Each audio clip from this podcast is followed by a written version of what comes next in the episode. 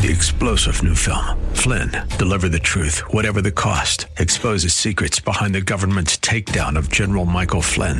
Flynn knew what the intel world had been up to. He ordered the first audit of the use of contractors. This set off alarm bells. He told the truth. He was the most dangerous person for Donald Trump to hire. They had to get rid of Flynn.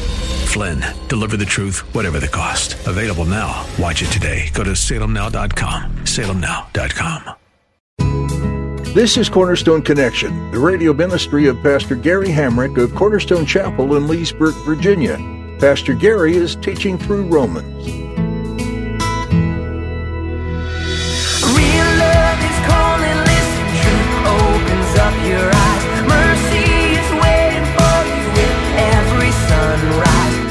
God forbid we might get to the place where at some point in the freedoms we enjoy presently in our country, we might end up being imprisoned for certain stuff.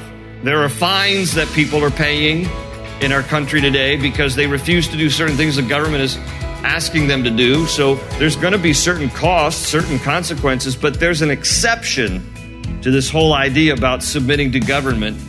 We cannot submit to any authority where it is a direct contradiction, a clear contradiction of God and His Word. 14 Part 1. There is an exception to following the ways of government. As you listen to today's message from Pastor Gary, he explains that it's important to honor those that the Lord has placed into leadership. However, when government and leaders go against the Word of God, that's when you choose to follow the Lord. Pastor Gary encourages you to always follow after what God's Word says and what aligns with His Scriptures. If the government is going against what the Bible says, you stick to the Bible.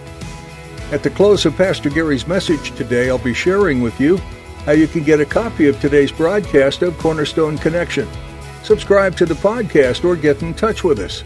But for now, let's join Pastor Gary in the book of Romans, chapter 13, with today's edition of Cornerstone Connection. Romans chapter 13 is divided into two sections. The first section is about government, and the second section is about love. And normally those two don't go together. Uh, there's not a lot of love for government these days, but they are two necessary things for us to understand, although distinct in the chapter, but it transitions from government to learning how to love one another sincerely. So, chapter 13 here, let me read the first seven verses and then we'll come back and talk about this first section about submitting to authorities and in particular has to do with government authority.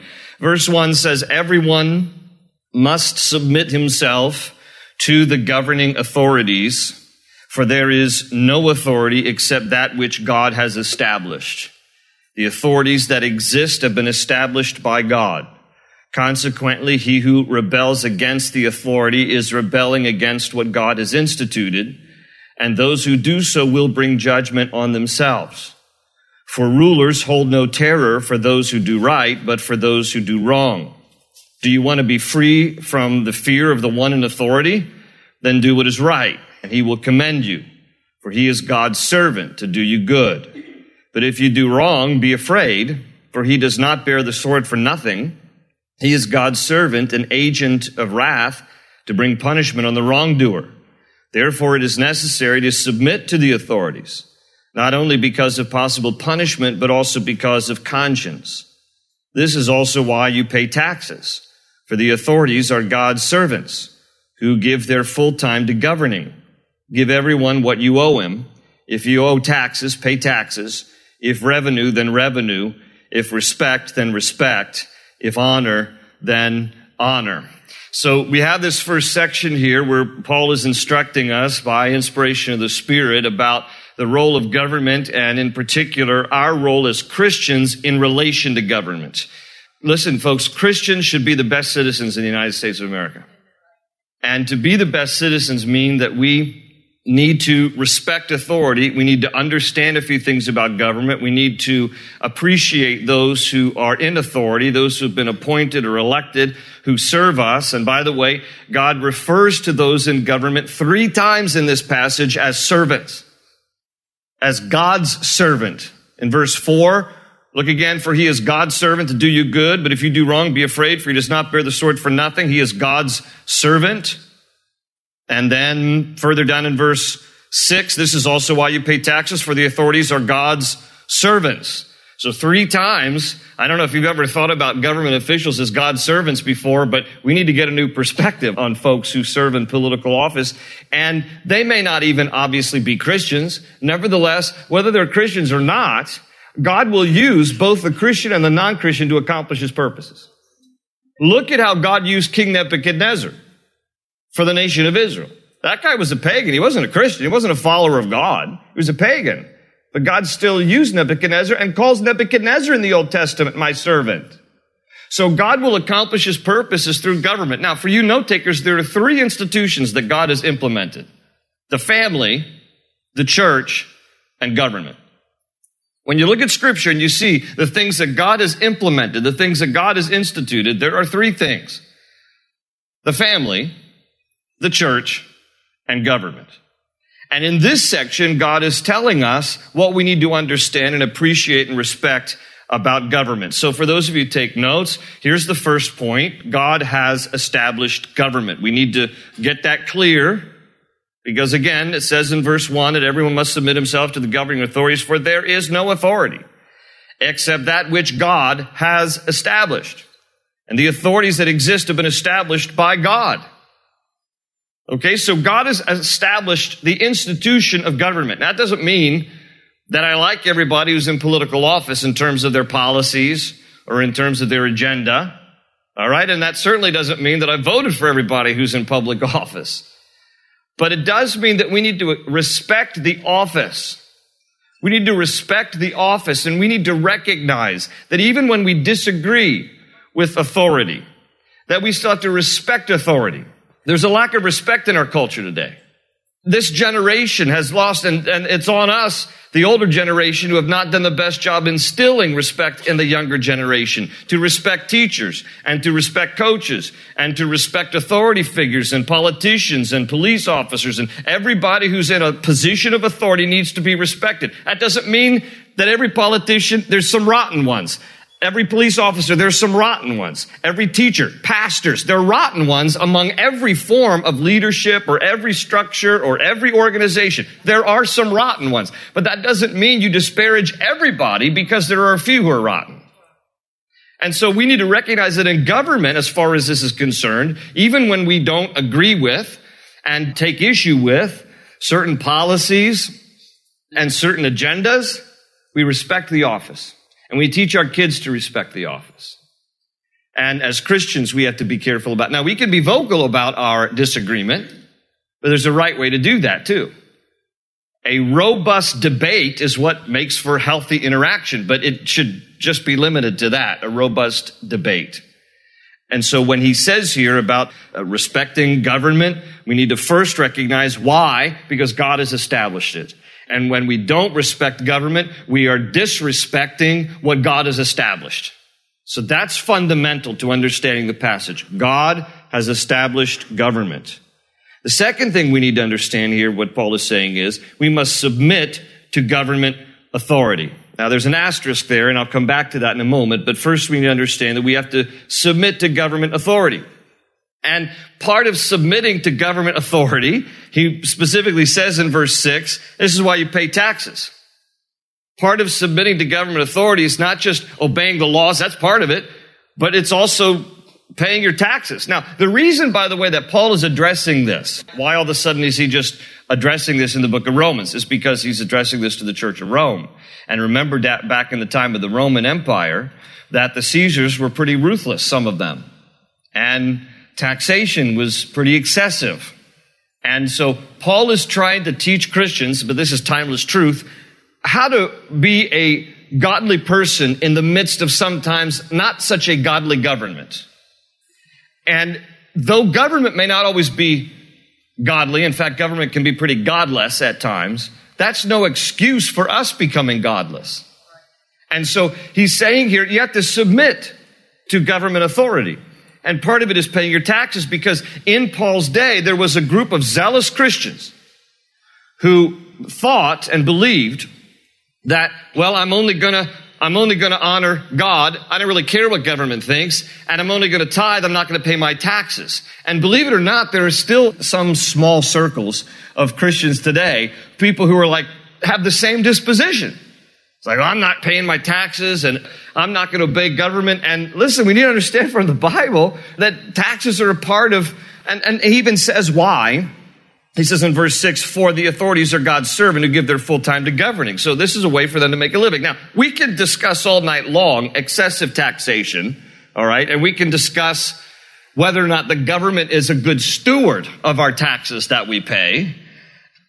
But our approach is not because I don't like some of the things government's doing, I'm not going to pay my taxes. I mean, you can go down that route and say, because I don't like government, I'm not going to pay my taxes, and we'll have a jail ministry for you soon because that's what's going to happen. Okay? So pay your taxes. You know, look, none of us likes paying taxes. And again, we can debate how high taxes are and excessive, and there's taxes on everything. And, but be that as it may, we need to pay our taxes. And I just got to the point years ago where this just became my overall view. All right? I don't like paying taxes. I don't think anybody does. I consider paying taxes to be a small price to pay for living in the greatest country in the world. Okay? So it's part of my civic duty and responsibility. Again, I may not like the way the government handles the revenue they get from our taxes. I may not like tax rates. I may not, but it is a small price to pay for the privilege of living in the greatest country in the world. So, we need to pay our taxes. We need to be good citizens who submit to the government, who obey laws, who have respect for authority. And it needs to be modeled by Christians to be respecters of authority and respecters of laws and and then we can debate and we can be involved in the political process to change the laws we don't like. What I really need folks to understand is this that there has been a lie perpetrated upon the church since 1954 when the Johnson Amendment was passed by Congress. Okay, and in case you don't know what the Johnson Amendment was, in 1954, Senator, at that time, Senator Lyndon B. Johnson, was running for reelection in the U.S. Senate. Two nonprofit organizations in the state of Texas did not like him. Led by Hunt, who was one of the oil, richest oil tycoons in Texas, and Gannett, who started the news service. It's a huge publishing company. They had two nonprofit organizations. They lobbied against Senator Johnson. Senator Johnson then introduced an amendment and attached it to a, huge tax bill that Dwight Eisenhower signed into law that basically said that nonprofit organizations can no longer have any input into the political process. And honestly, Johnson did not think about how it would affect churches. It was intended to muzzle nonprofit organizations from making a political stance because Johnson didn't like that two guys, each with nonprofit organizations, were opposed to him.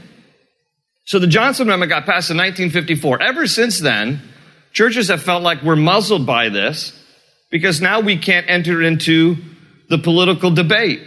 What we need to recognize is that the First Amendment of the Constitution, the freedom of religion, was not intended to keep church out of government. It was intended to keep government out of church. All right? And the First Amendment right of speech and assembly applies to pastors and churches like everybody else. You know the reason why, even though the Johnson Amendment was passed in 1954, that not a single church has ever been prosecuted and, and no IRS has ever won because of anything ever said or done from the pulpit of a church? Is because it's indefensible. There's now a cause that is sweeping the country that have already accumulated more than 4,000 churches called Pulpit Freedom Sunday, where there are pastors who are now on board with, we are going to intentionally say things politically to challenge the Johnson Amendment so that it will be taken to court so that the Supreme Court will throw that nasty thing out because it is now convinced people in churches to think we can never talk about politics and we can never ever talk about politicians who are doing wonderful and godly things. Yeah, we can, but it's a, it's a right way to disagree in a decent way with policies or laws and protesting in a nice and decent and respectful way those things that are in conflict. Okay, so be not afraid of entering the political fray because we have to be a part of the process, friends. And we have to vote our values and we have to understand how the, we can be as Christians involved not just in running for office, but then also in exercising our vote as the privilege again of living in the greatest country in the world to do what we can to influence legislation and to influence that political arena for the cause of Christ. We cannot remain silent and we cannot be muzzled and we cannot be intimidated by those who want to silence the church and silence Christians. But we have to do it in a respectful way. We have to submit to government authority. And I'll get to the asterisk in a minute. Number three, he also uh, tells us here in this passage that rebellion against authority will be punished. He says there in verse 4 For the one who serves in government, he or she is God's servant to do you good, but if you do wrong, be afraid, for he does not bear the sword for nothing. He is God's servant, an agent of wrath to bring punishment on the wrongdoer. So if we do rebel against government, if we rebel against authority, if we resist laws, there will be consequences. Now, sometimes it's a good law to resist because it needs to be resisted, but we still need to be prepared that there will be some kind of consequence for it. Okay? There will be some kind of consequence for it. Now, all of this to say, the asterisk is an important point to all of these points. We must, number two, submit to government authority, but here's the exception, friends, okay? Whenever authority requires us to do something that clearly violates the highest authority of God and His Word, Christians are not only permitted to engage in civil disobedience, we are obligated to do so out of obedience to God. Because if and this isn't only limited to government. This applies to all kinds of earthly authority. If you are in a place, in a position where someone in authority asks you to do something that is not just because you feel like you don't want to do it, but I'm saying here specifically because it is in direct contradiction, clear contradiction of God and His Word, and you better be sure that it's in clear contradiction. If we go along with it, we're actually in disobedience to God because God is the highest and most supreme authority. As a Christian, we need to recognize that God is the highest and most supreme authority. Our objective in everything is to please God more than anyone or anything else.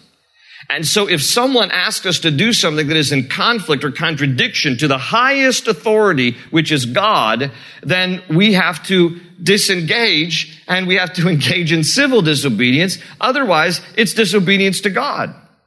Here are some specific examples in the Bible to validate what I'm talking about. First example we have is in Exodus chapter 1, Hebrew midwives.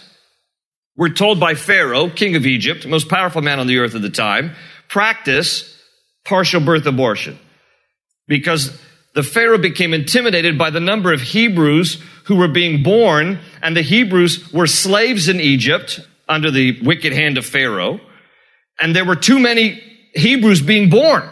And Pharaoh became intimidated, like well, the slave population is going to take over us Egyptians. And so he said to the midwives, if any Hebrew boy is born, the girls are okay, but the boys are going to be the ones that rise up in an army against us. So if any Hebrew boys are born, kill them as soon as they're born. Tells us in Exodus 1 that the midwives feared God more than they feared Pharaoh. And they refused to kill the baby boys. And God honored them for it because it says that God gave them children of their own because of their civil disobedience against Pharaoh. Now they didn't go around making a stink about it. They, they, they, were, they weren't like oh, over my dead body. You know, we're not, they weren't doing any of that. They were just like, well, we're, we're gonna, we're gonna do what honors God and we don't really care what the king thinks. Because it's more important to honor God. We have another example, of course, in Joshua chapter 2 with Rahab. She was a Gentile prostitute the Hebrew spies go into Jericho to spy out a kind of a recon mission before the Israelites take over uh, the promised land. Rahab was among the people living in Jericho, but she had heard about the God of Abraham, Isaac, and Jacob. She ends up becoming a convert to Judaism, and her heart, because she loves the Lord, because she hears about the reputation of the Lord, she hides some of the Hebrew spies who come to her house to find some secret lodging. And when the king of Jericho requires her, if she's hiding these spies, to give them up, she doesn't. And she refuses to do what the king said because she knows that it would be wrong to offer these guys up to be killed. And so I'm going to protect them and I'm going to hide them. Civil disobedience. You read the story of Corrie ten Boom and her family who hid Jewish people from the Nazis during the time of World War II. You know, they're practicing civil disobedience. They're hiding Jews, but they're doing what is right to preserve life, although it will in the end cost Corrie ten Boom's family their lives, and she'll be the sole survivor to come out of the Nazi concentration camps where they were all taken once they had been discovered hiding the Jews. So there are a lot of things that can be done because you want to honor God, even though it might be in conflict with governments. Shadrach, Meshach, and Abednego, we talked about this in Daniel chapter 3. They refused to bow down to the image of Nebuchadnezzar. We will not bow down and worship any idol. We only worship the Lord. They were thrown into the fiery furnace. Of course, God preserved them and protected them through it. Daniel chapter 6 also, Daniel himself is an example. He was thrown into the lion's den. Why? Because he refused to obey the order to only pray to the king instead of praying to God. And so Daniel refused the edict and he prayed to God anyway, got him thrown into a lion's den. Okay, again, there's consequences, but you got to do what is right. And, and when government is in conflict with with what you know is a direct contradiction with the word of God, then you got to do what God says. And so Daniel wanted to honor God. He got thrown into a lion's den. God saved him through it, but nevertheless, he had to go through that. The apostles in Acts chapter 5, a fifth and final example for us, where they were told, do not preach about the resurrection of Christ in the public square. That's when Peter spoke up in Acts 5:29. He said, "We must obey God rather than men." And they went back out and preached the gospel. Now again, it will cost them. They'll get thrown in jail. They're going to get beaten. They're going to experience all kinds of trials and difficulties, but they realized we got to obey God rather than men. It might cost us something. You start doing this, it might cost you something. You might lose your job over it. God forbid we might get to the place where at some point in the freedoms we enjoy presently in our country, we might end up being imprisoned for certain stuff. There are fines that people are paying in our country today because they refuse to do certain things the government is asking them to do. So there's going to be certain costs, certain consequences, but there's an exception to this whole idea about submitting to government. We cannot submit to any authority where it is a direct contradiction, a clear contradiction of God and his word. So this whole section here about government, we have to be careful that we as Christians are also the best citizens and do all we can, but then there are times where there are some objectionable things and we have to stand for Christ in those times of conflict and contradiction. So Uh, an important section on government, respect government leaders. The next section he gets into here is on the subject of love.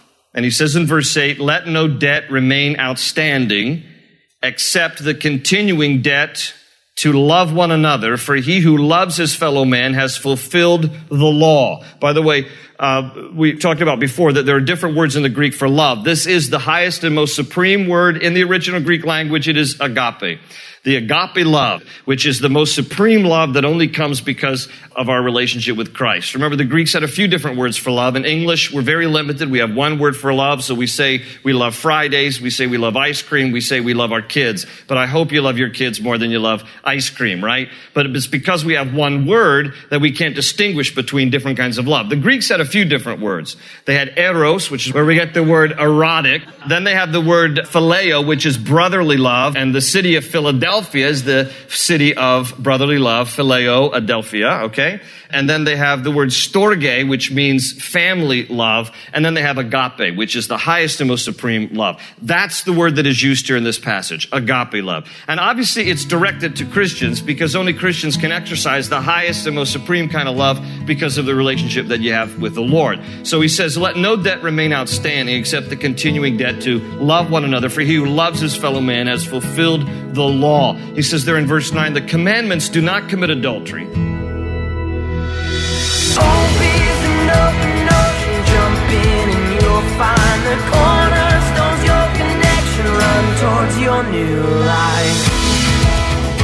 We're so glad you joined us for this edition of Cornerstone Connection as Pastor Gary Hamrick teaches through the book of Romans.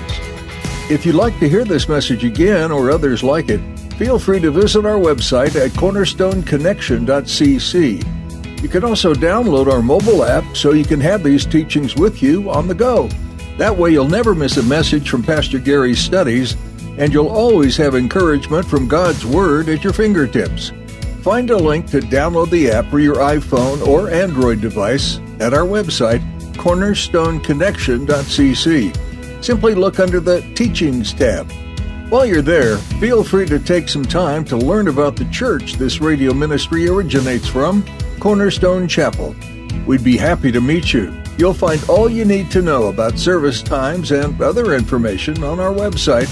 Again, that is cornerstoneconnection.cc.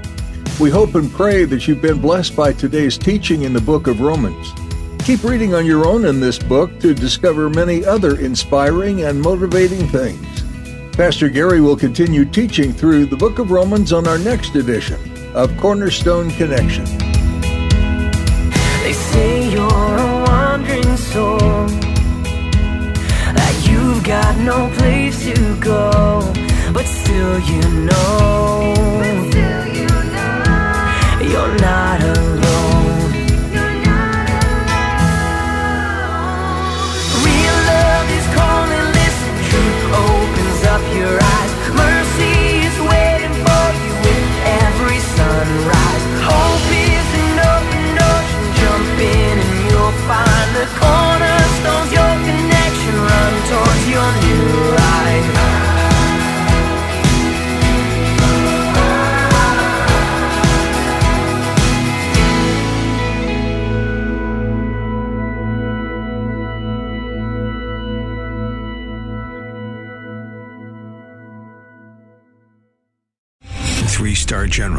J. Flynn, head of the Pentagon Intelligence Agency, knew all the government's dirty secrets. He was one of the most respected generals in the military. Flynn knew what the intel world had been up to. He understood its funding. He ordered the first audit of the use of contractors. This set off alarm bells.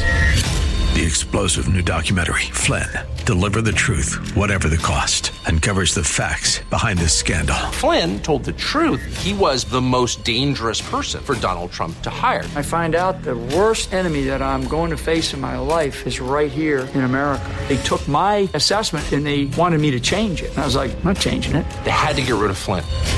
With in depth interviews, archival footage, and never before seen personal records of the man behind the headlines. I just felt like I was drowning. Flynn, Deliver the Truth, Whatever the Cost. Available now. Watch it today. Go to salemnow.com. Salemnow.com.